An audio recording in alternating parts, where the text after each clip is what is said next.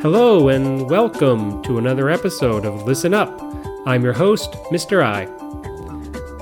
When I first came to Japan in 2004, the idea of social media, social networking sites, SNS, was very different than it is now. I remember that when I first moved to rural Akita, I didn't have Facebook. It wasn't open to the public yet. It was only students at a few schools, a few universities in the US that could use Facebook.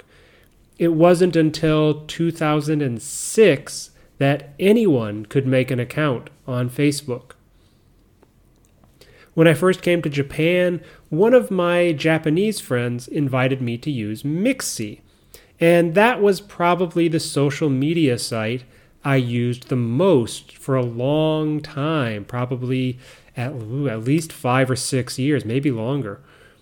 And I was actually quite sad when Facebook became more popular than Mixi in Japan. I liked the way Mixi was organized more than the way Facebook is organized. I met a lot of my Japanese friends in my early years through Mixi. It was really good for someone living in a rural area in Japan. I feel like it was much easier to find people with similar interests through Mixi than it is through Facebook. But that was a long time ago now. And while I do have a Facebook account, it's not really something that I use very much. I have it mostly because I live very far away from my family in the US, so having Facebook is a convenient way to stay in touch with them. But I never really put much personal information on Facebook.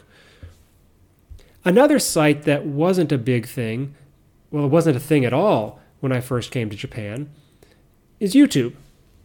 And it seems hard to believe, but YouTube is only 15 years old. I think it started in 2005. Incidentally, the very first video on YouTube is it's uh, made by one of the people who created the website, and he's at a zoo standing in front of elephants. The video is only 18 seconds long. It's pretty boring, but it's in a very important piece of internet history. If you want to look for it, go on YouTube and find it. It's called Me at the Zoo. When I think about how much has changed since I was a university student, YouTube is really at the top of the list of things that are big changes. When I was a student, we didn't have YouTube or Netflix or Hulu or any streaming services to waste our time. If we wanted to waste our time, well, we had to be more creative than just go onto YouTube. I do remember watching a lot of flash animations on the internet. Now, flash animations are usually pretty short, simple, uh, usually very strange animations on the internet, but they were a lot of fun for us when we were university students. A lot of them are still around on the internet if you know where to look, but the internet was a lot different 15 years, 15 more years ago. It was a lot weirder, and Flash animation was a big part of that. The weird parts of the internet are still there, they're still around, but they're much smaller part of the of the uh, World Wide Web. They're not as back then. There weren't as many big companies dominating the web. It was a lot more small creators just doing their own thing. One more thing that has changed a lot since I've graduated from university is, of course, mobile phones. In a place like Tokyo, I can't imagine trying to find my friends without a phone. In fact, I didn't have a mobile phone until I moved to Japan when I lived in the US, I never needed one or, or, or felt like I wanted one. I mean, maybe because when I went to university, it was a small school and everyone lived on campus, so it was easy to find your friends. But it, I didn't feel like I needed a phone. But now I can't say I can't imagine being in a place like Tokyo without a phone because it's so crowded, so busy.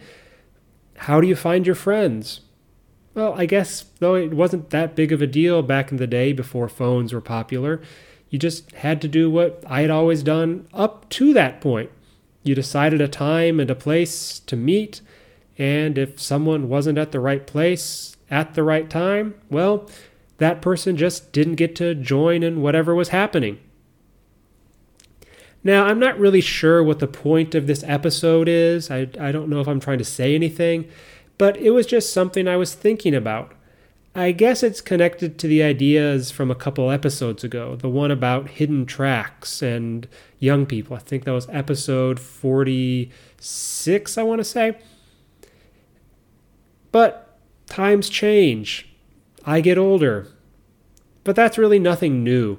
Everyone has the same experience. Those things happen to everyone. They'll happen to all of you listening if they haven't happened already. And who knows how everything will look in 15 years when my daughter is getting ready for her last year of high school. I'm sure there'll be lots of new technologies and services that I can't even imagine. Well, that's all for today. Thanks for listening. See you next time.